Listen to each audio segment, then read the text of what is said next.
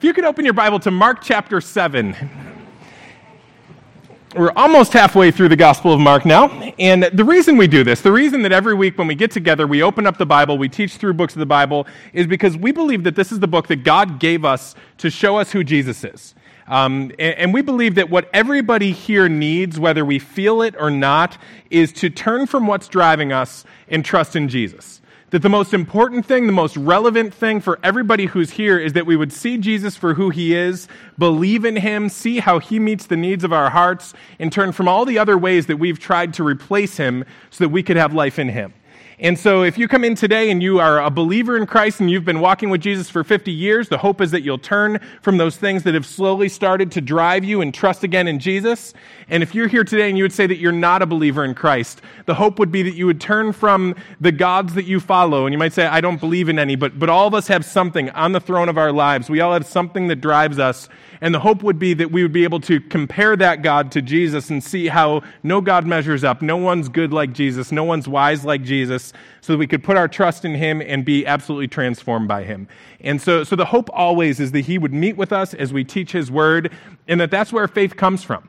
Uh, we believe faith is not an emotion that we stir up. Uh, we're not trying to, to just get everybody excited and call that faith. Uh, we're not just trying to give everybody optimism and call that faith. We think excitement and optimism definitely will come with faith pretty often. But faith is when we see Jesus for who he is and trust in him and anchor our hearts in him uh, and, and commit our lives to him as we see how good and pleasing and satisfying Jesus really is. Um, so, so, Mark chapter 7, verse 24, let's pray. Uh, Father, we just thank you for your word. We thank you for the way that it reveals to us who you are. Uh, Jesus, we want to know you more. We want to turn from our sin and turn from our unbelief and turn from all these other false gods that we make for ourselves and trust in you. And so, God, as we look at your word this morning, I pray that we would see you as exceedingly wise. Uh, Lord, I know when we open up your word, we're weak, um, and I'm weak, and I'm tired. And, and Lord, I'm just asking you to speak because I believe that you're the one who transforms lives anyway. You're the one who changes hearts anyway. Um, so, so give me your words. Help me to, to show who you are in your scripture, and I pray that it would help us to leave here differently. And I pray this in Jesus' name. Amen. Uh, so, Mark chapter 7, verse 24. Are you guys warm down there? It's crazy. It's never warm in here, but now it's hot. Um, we could probably turn it off, Andy. I don't know. We're working on it. Um, it's just right a couple Sundays a year. Um, but uh, anyway, Mark 7, verse 24. Here's what's going on. It says, From there, he arose and went to, away to the region of Tyre and Sidon. And he entered a house and did not want anyone to know, yet he could not be hidden. So, so, throughout this story of the life of Jesus, one of the things that we've seen is that he and his disciples have reached a point where they're tired. Uh, Jesus has become a celebrity. There are people in all the Jewish towns where he's gone who are flocking to him. Big crowds are coming anytime he's around. He tries to get away from them, but even when he takes a boat and goes out across the sea to get away from people, still there are crowds that run around the sea and meet him there. And so, so they're tired, they're worn down, they're wearing thin, and Jesus decides then to go to these Gentile territories where they don't necessarily know as much of who he is. They've probably heard of Jesus, but they haven't necessarily seen much of him, so they don't know what he looks like. And he goes to stay in a house eh, with the hopes that nobody would know that he's there, with the hopes that he could rest up and recover. And, and this is good for us to see, especially those of us who have jobs that involve a whole lot of direct working with people. You know, if you're a, a doctor or you're a stay at home mom or you're a counselor or you're a teacher, sometimes you can almost feel guilty because you want to get away from people sometimes. Um, where, where you feel like, man, I've got this calling on my life to work with these people. I'm supposed to love these people. I want to I want to invest in these people. But sometimes I reach that point after a few months where all I want to do is get away from them. And you wonder, is there something wrong with that? But Jesus never sinned, and here he got away from people. He recognized that as a human being, he could outrun his supply lines and he needed time just with him and his father. He needed time to rest up. And so he would get away even from the people that God had called him to so that he could rest. But, verse 25, here's what happens it says, But immediately a woman whose little daughter had an unclean spirit heard of him and came and fell down at his feet. Now the woman was a Gentile, a Syrophoenician by birth and she begged him to cast the demon out of her daughter. So this woman comes up to Jesus, and her daughter is not well. It says that her daughter is possessed. She has this unclean spirit, and she's heard about this Jesus. She's probably heard about how he cast demons out in the synagogue, and, and she wanted to see that happen to her daughter. So she comes to Jesus and she bows down at his feet, even though he's there to rest, he's there on vacation, and she just starts begging him to please heal her daughter. Uh, Matthew tells the story in a little more detail. In Matthew 15, verse 22, it says, And behold, a Canaanite woman from that region came out and was crying, Have mercy on me, O Lord, son of David. My daughter is severely oppressed by a demon. But he did not answer her a word. And his disciples came and begged him, saying, Send her away, for she is crying out after us. So she comes and she's crying and she's begging and she just won't stop. She's persisting. She just keeps asking, even though they're telling her to go away. She's absolutely sure that Jesus is the only one who can help her daughter, and the disciples are annoyed by her. They say, Jesus, here's another one. We're trying to rest, and here she is expecting us to be here to work. Um, she doesn't understand what you're, all, what you're all about. You're the Jewish Messiah. You're supposed to come for the Jews to rescue God's people. And here's this Gentile woman coming and begging for part of the blessing. So send her away. I mean, our lives have been whirlwinds for months. We just need a break. We need to sleep. We need to rest up. So please, just, just go get rid of this woman. So Jesus answers her, and at first it looks like he's doing what the disciples wanted. In Matthew 15, verse 24, it says, He answered, I was sent only to the lost sheep of the house of Israel. But she came and knelt before him, saying, Lord, help me. And Jesus' ministry up until this point had been mainly to the Jews. Uh, he did some ministry in Gentile territories, but for the most part, he was going to Jewish people. He was the Jewish Messiah. He was the one that the Jewish scriptures had predicted would come. And so he was there to minister to Jewish people. And so he looks at this woman who is a Canaanite and says, I was sent to the Jews. And these Canaanites, if you read through the Old Testament, which was the whole Bible they had in Jesus' day, if you read through the Old Testament, the Canaanites are the enemies of God's people. They're the bad guys. They're the ones that if, if God is going to bless his people, it's probably going to involve diminishing his blessings to the Canaanites. It's probably going to involve pushing them out of the land and allowing God's people to have prosperity and rule and dominion in the land. So you wouldn't think at all that God was going to bless the Canaanites. You wouldn't think at all that Jesus, the Jewish Messiah, would come to bless the Canaanites.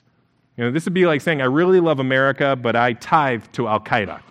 You know, I, I send terrorist groups 10% of my money, but I love America. Well, no, you don't. I mean, you can't, you can't say you love America and then support our enemies.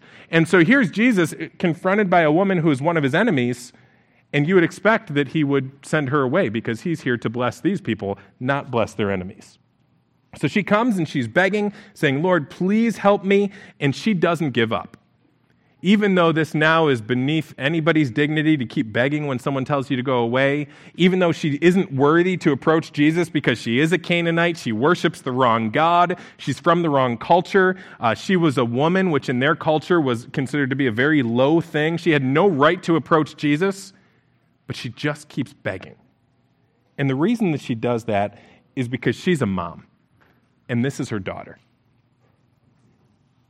she desperately wants to see her little daughter transformed by Jesus. And while this isn't necessarily the main point of the story, as parents, we need to catch this.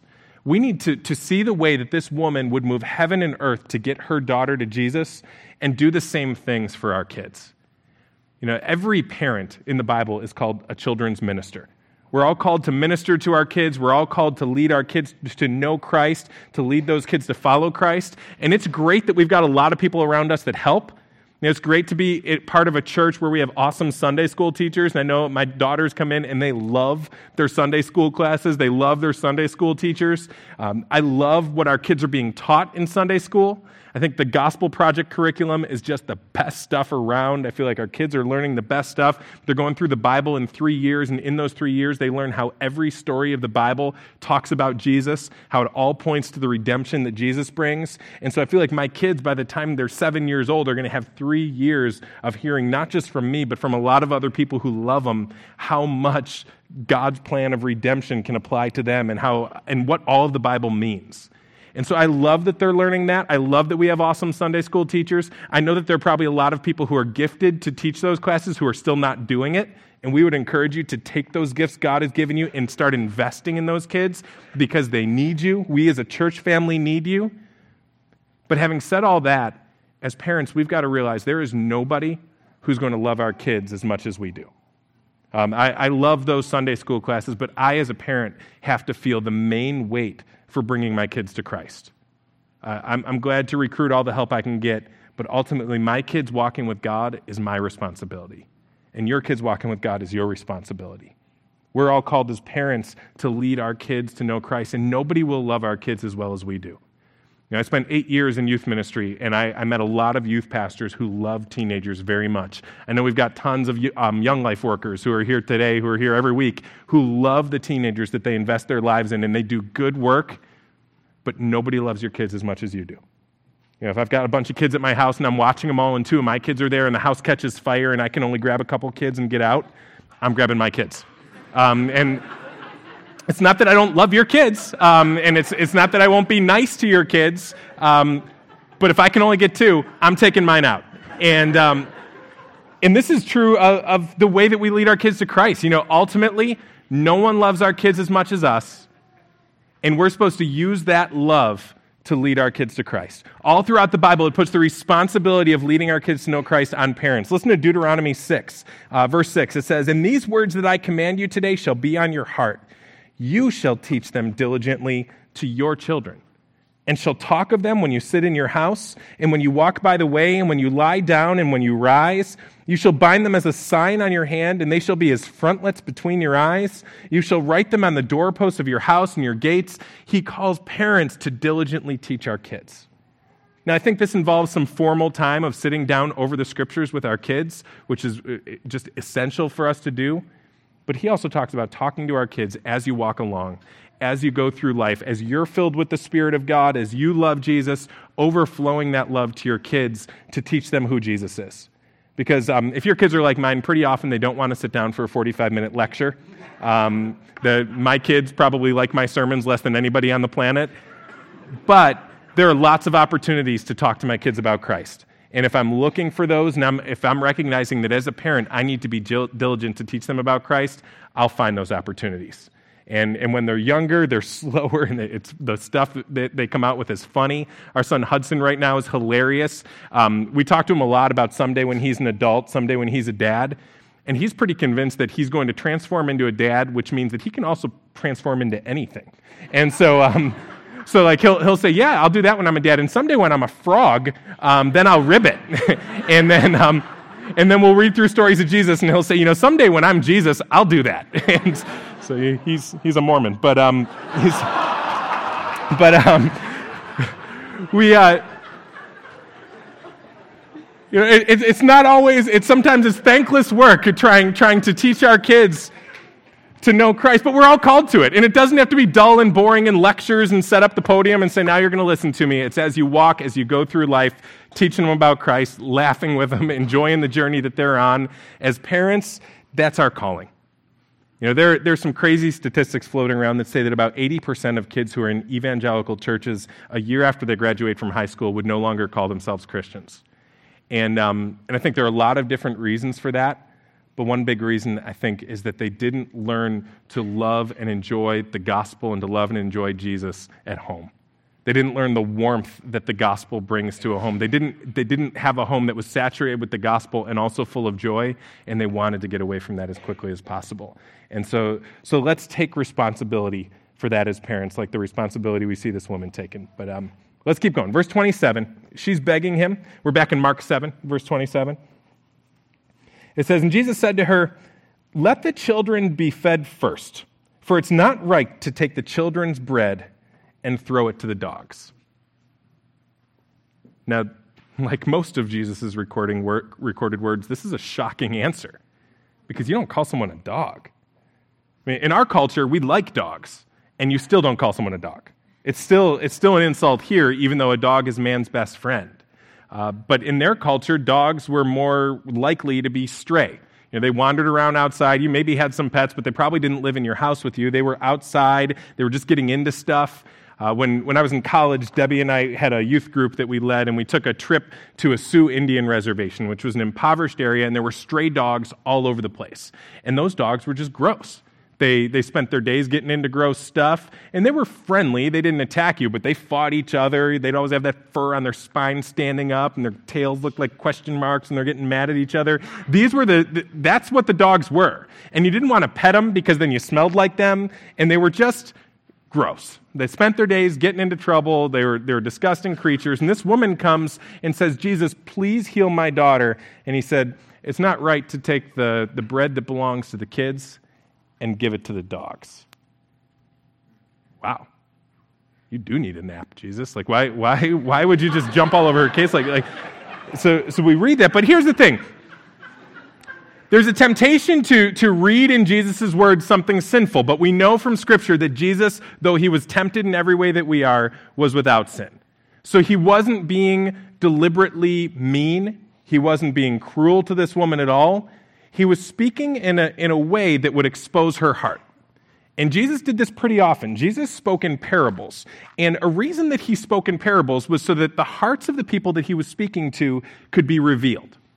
Um, sometimes, I don't know if you've got some friends that you can just kind of cut loose with and not be guarded at all. Uh, those friends that you can talk to and just think out loud, say whatever you're thinking, and you know that they're going to interpret everything in the right light. They're going to give you the benefit of the doubt. They're going to not leave that conversation thinking less of you because they've known you for a long time. They love you. And anything that you said that was a little bit questionable could be interpreted either way. They're going to interpret it the positive way because they're your friends.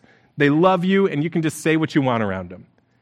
But then there's probably another group of people where you feel like you have to be very guarded where you feel like even in a casual conversation with them, you should have a lawyer present um, or, or a tape recorder because you know that they're going to take your words and they're going to use them against you someday. They are going to, to hit you with those words. They're going to twist them, or they're going to say, You said this, and, and won't talk about the context. They're going to be against you, even though the words are the same.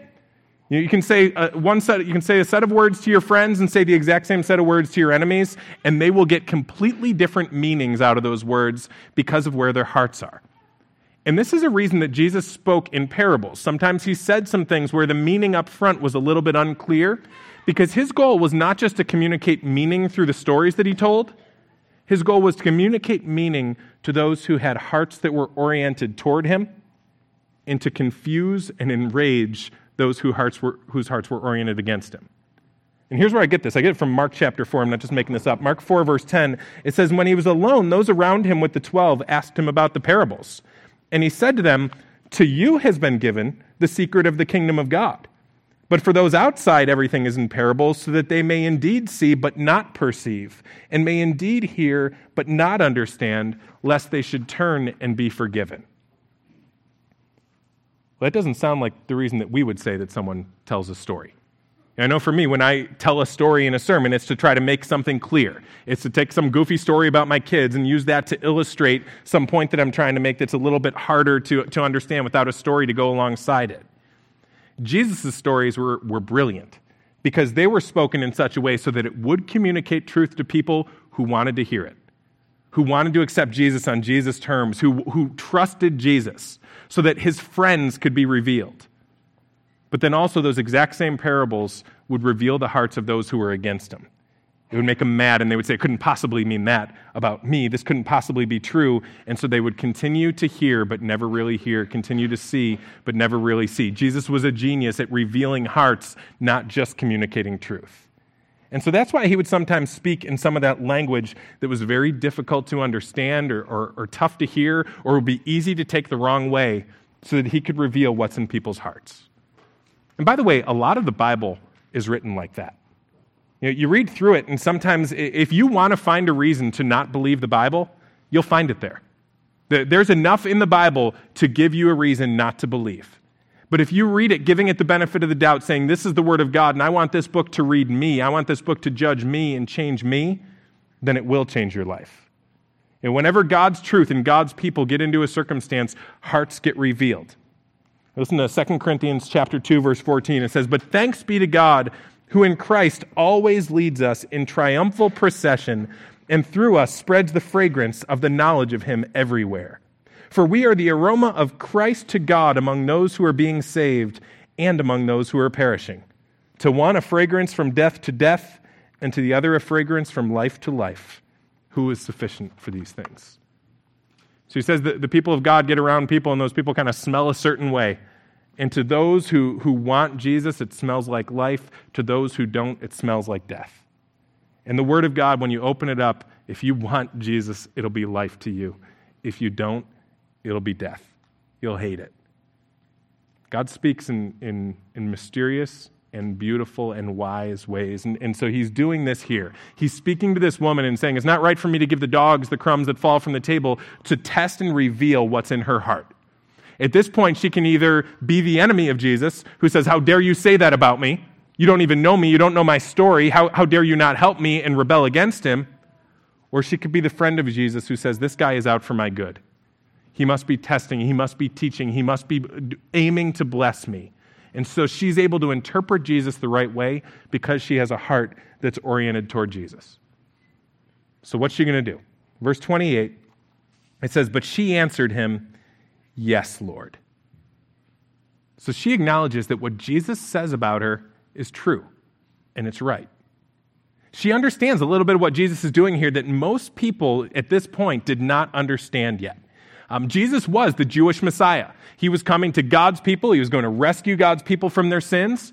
But then, as soon as Jesus ascended to heaven, then everything was going to basically blow the doors open. They, they said, okay, here's Israel that Jesus has come to save. He's going to preach the gospel to them. And then Jesus dies on the cross, he's buried, and he rises again. In the New Testament, we see this explosion of the gospel message where it's not just for Jews, but now it's going all over the world. It's going to Gentiles. And the book of Acts is this book of chaos and what's going on when all these people who didn't have a Jewish background are coming to faith in God and they're trying to figure out how Jewish are they supposed to be? What are we supposed to do with this? It's this total confusion. A bunch of guys hold these councils where they're saying, What do we even tell these people to do?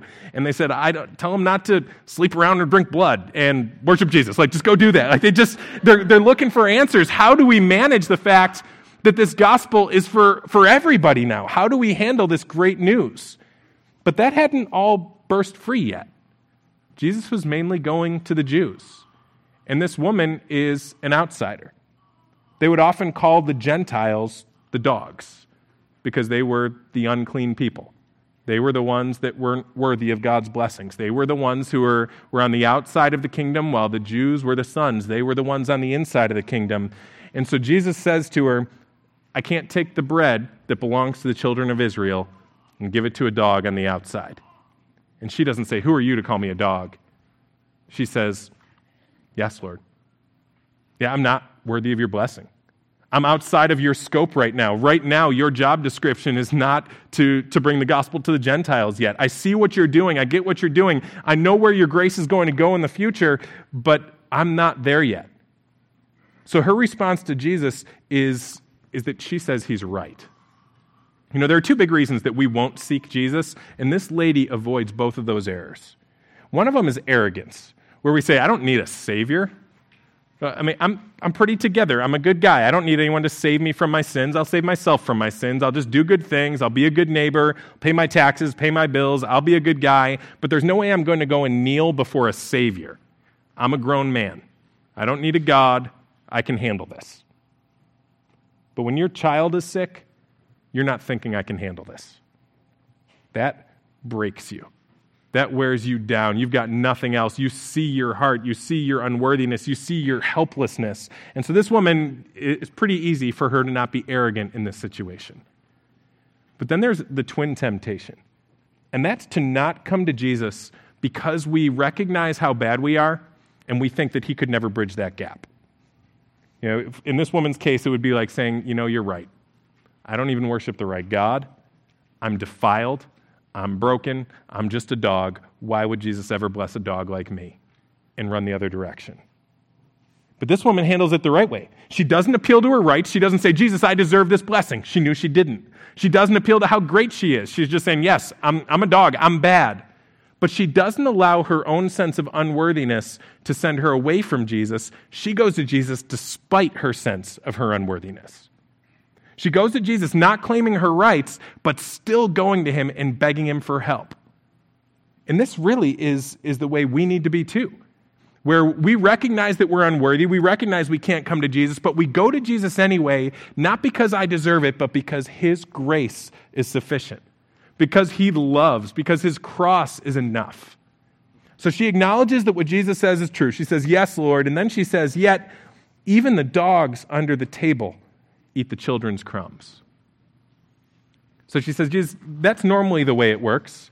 You know, the family gathers around and they eat, and then if there are leftovers, then you take all those leftovers, scrape them off the plates, throw them in the pile, and then the dogs can eat those leftovers. And I know that, that right now we're still feeding the sons. I know right now you're still going to the Jews and feeding them. But also, sometimes when there's just so much bread on the table, when there's so much, where there's this huge abundance and, and the kids aren't eating it all, there are crumbs that fall from the table. And the dogs can eat even while the sons are eating. So she says, Yeah, I'm, I'm a dog. And yeah, the sons are eating right now, but there's also a lot that they're not eating. They're not all eating you up, Jesus. They're not all saying that you're right and true. A lot of them are rejecting you. There are crumbs falling off the table. And what you bring is such a superabundance that they would be beyond full if they were to, to take you in anyway. So, so, Jesus, please feed me and feed me now. I, I know it goes against the plan, I know it goes against the order, but I'm desperate right now, so feed me. Now, had she sinned? Yes. Was she worthy to approach Jesus? No. Did she worship the right God? No. His assessment of her was absolutely accurate, but she pushes back and says, Yes, what you say is true, but I believe that there is an abundance of grace with you. I believe that you will bless me, that you will have a heart toward me. And so I'm going to seek you anyway, not because I deserve it, but because you're that good. You're good enough to bless someone who doesn't deserve it.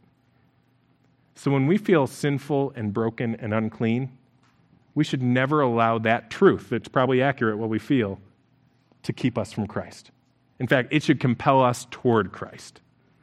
Martin Luther said this. He said, So when the devil throws your sins in your face and declares that you deserve death and hell, tell him this I admit that I deserve death and hell. What of it? For I know one who suffered and made satisfaction on my behalf. His name is Jesus Christ, Son of God, and where he is, there I shall be also. So, yeah, the assessment of us is true, but His grace is truer. The gap between us and God is great, but His grace is greater. What, what we have done to offend God is absolutely massive, but His cross is enough to cover all of that. And it really is arrogant for us to say, you know, I'm, I'm just going to wallow in self pity and feel bad about myself because God could never bless someone like me. To say that He couldn't bless someone like us is to stand at the foot of the cross see the Son of God being torn to shreds and say, well, it's not enough for me.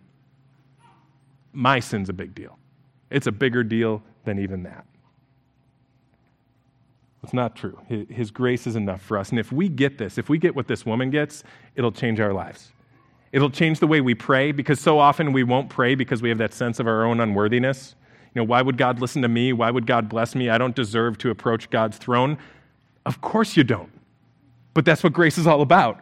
Grace is all about forgiving and accepting people who have no business approaching God's throne.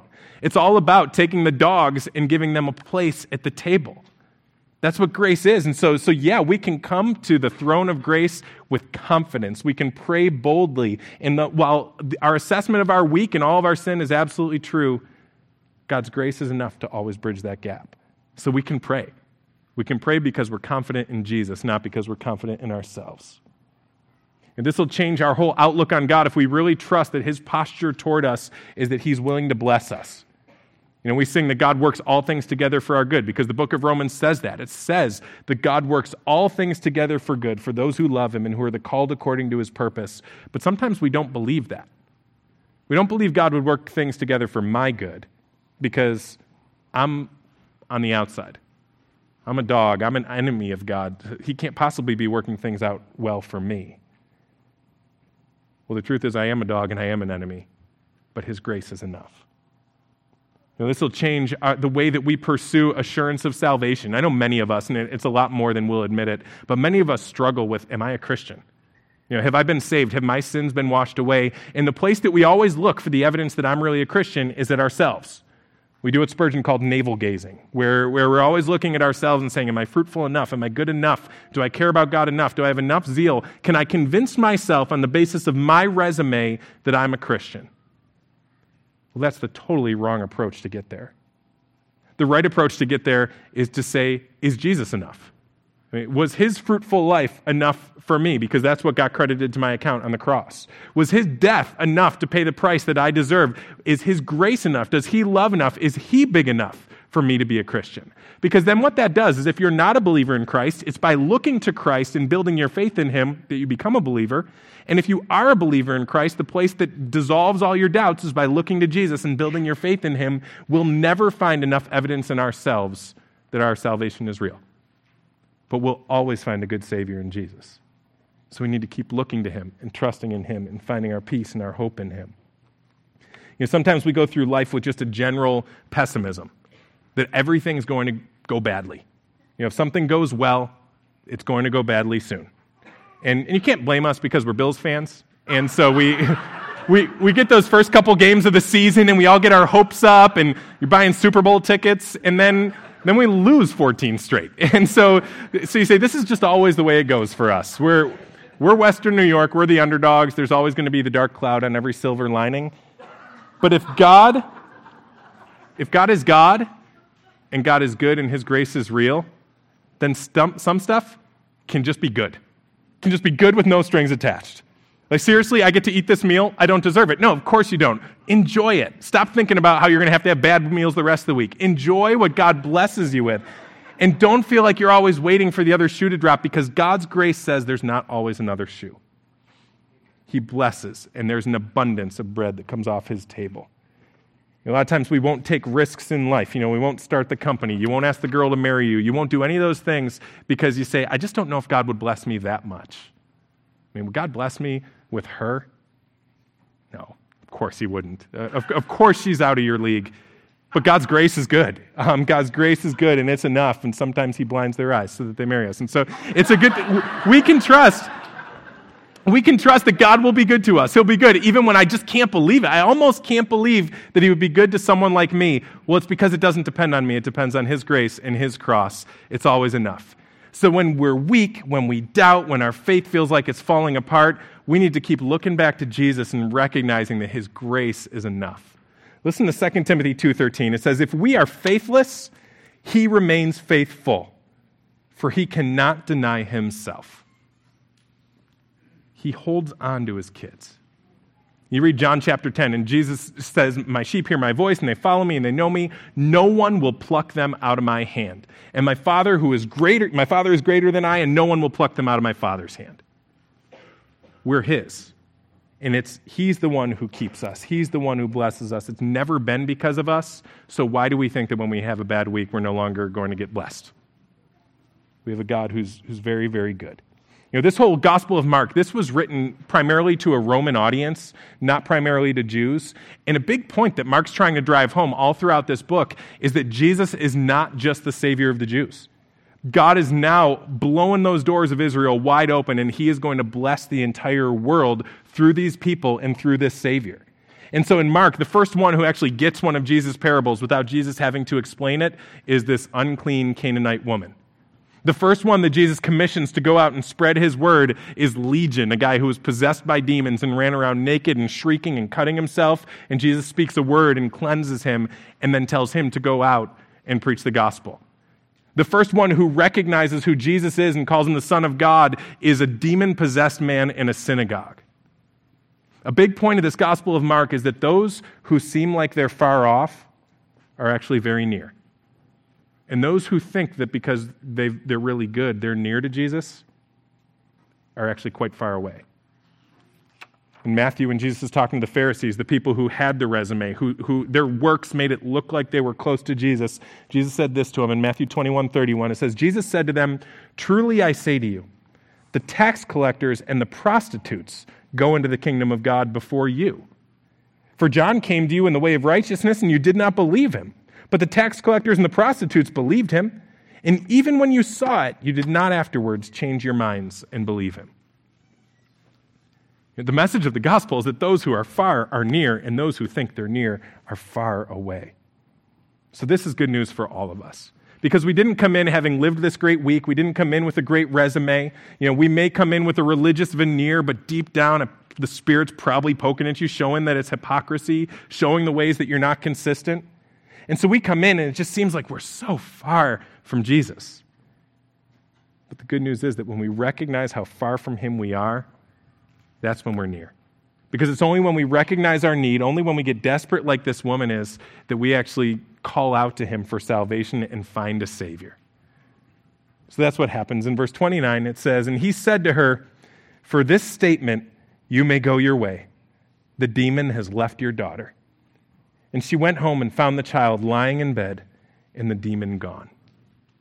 You know, we don't quite catch this in the English, but he, he draws all the attention to her word. It, it, this could be translated Jesus saying, Oh, this word. Her answer is right. Wow, what an answer. Yes, even the dogs get to eat the crumbs that fall from the table. She recognizes the grace and the abundance of Jesus. Re- she recognizes that he's good. She doesn't deny that she's a dog. She just knows that he's good enough to bless her. And that's why her prayers are answered. That's why she's blessed, because she recognizes she's not worthy of it.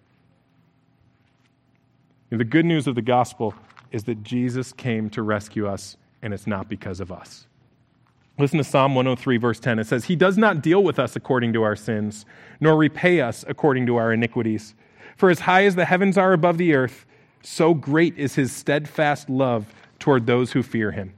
As far as the east is from the west, so far does he remove our transgressions from us. As a father shows compassion to his children, so the Lord shows compassion to those who fear him. For he knows our frame. He remembers that we are dust. As for man, his days are like grass. He flourishes like a flower of the field, for the wind passes over it and it's gone, and its place knows it no more. But the steadfast love of the Lord is from everlasting to everlasting on those who fear him, and his righteousness to children's children, to those who keep his covenant and remember to do his commandments. We see in God nothing but abundance and blessing and a willingness to bless those who have sinned. We see a God who doesn't treat us according to our iniquities. And this is very good news. And the reason this whole thing is possible is because Jesus Christ, the Son of God, the one who ate at his Father's table, the one who, if anyone should eat first, it's Jesus, came to this earth and he became a dog for us.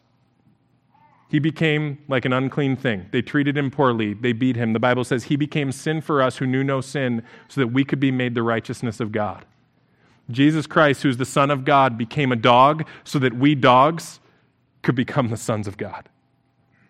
And that's the good news of the gospel. I don't deserve it. I don't deserve to be at this table.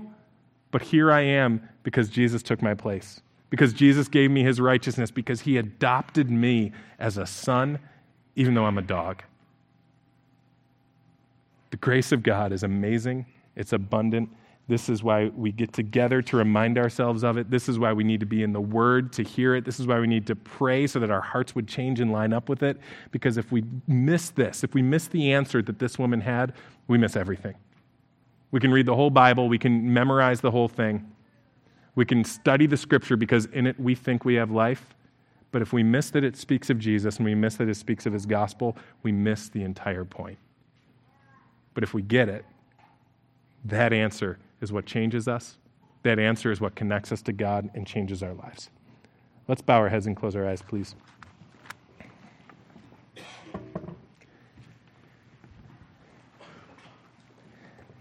Just talking first to Christians. The reason that we're, we've been made the children of God, the reason we've been adopted, the reason we've been given a place at the table is because Jesus became a dog for us. It's because he, he paid for all of our sins on the cross. It's because he, was de- because he was killed, he was buried, and he rose again. He did all of that to pay the price so that we could have everlasting life and so we could be with God.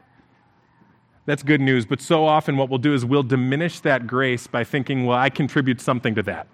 You know, it's my performance that makes me right with God. It's my good resume that makes me right with God. But all of that is a denial of the awesomeness of the cross of Jesus Christ.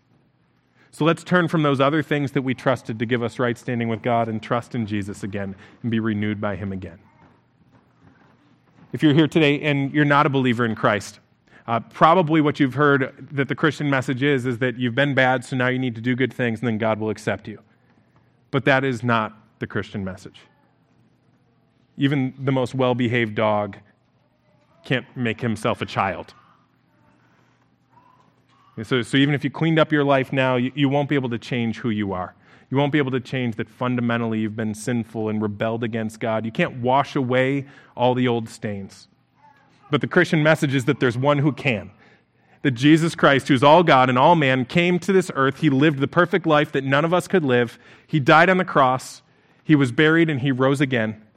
So that if we'll turn from our sin, so if we'll turn from our unbelief, if we'll turn from every effort we were making to save ourselves, whether it's through religion or good works or whatever it was we thought would save us, if we'll turn from all of that and trust in Jesus, then we will have our sins forgiven and we'll have everlasting life with Him. We'll be adopted as His sons and daughters, not because we deserve a thing, but because His grace is that good. So if you recognize that gap between you and God, turn from sin and unbelief and trust in Christ today. The Bible says, whoever believes in Him, will not perish but have everlasting life. Believing in Him is not a matter of going through some ritual, it's not even a matter of praying the certain words of a certain prayer. It's a matter of turning from whatever you thought was saving you or whatever was numbing you, for you to your need for a Savior and trusting in Christ, yielding to Christ. Believing that He is who He said He is and that He did what the Bible says that He did, that He died for your sins. And then as you trust in Him and turn from everything else, he adopts you as your child, as his child. He makes you his kid and gives you a spot at the table where there's abundance and there's blessing forever. Father, we just thank you for your word. Jesus, your gospel is amazing. Lord, I just don't get sick of talking about it. That, that, that the son would become a dog so that we dogs could become sons. Uh, Lord, we are in awe. We're amazed. Your goodness to us is abundant. Lord, there's so much bread falling off our table. You, you have richly blessed us in your Son. Lord, we're so quick to feel like we don't have all we need, to feel like there's something more. But Jesus, there is nothing more than you. There's nothing better than you. There's nothing our hearts need more than your gospel. So we thank you for your gospel. We thank you for your truth. Lord, if we could repay you, we would, but we can't. There's nothing we can do to repay you. So we're just going to drink deeply of it and say thank you. And Lord, may our lives be changed by it. I pray this in Jesus' name. Amen.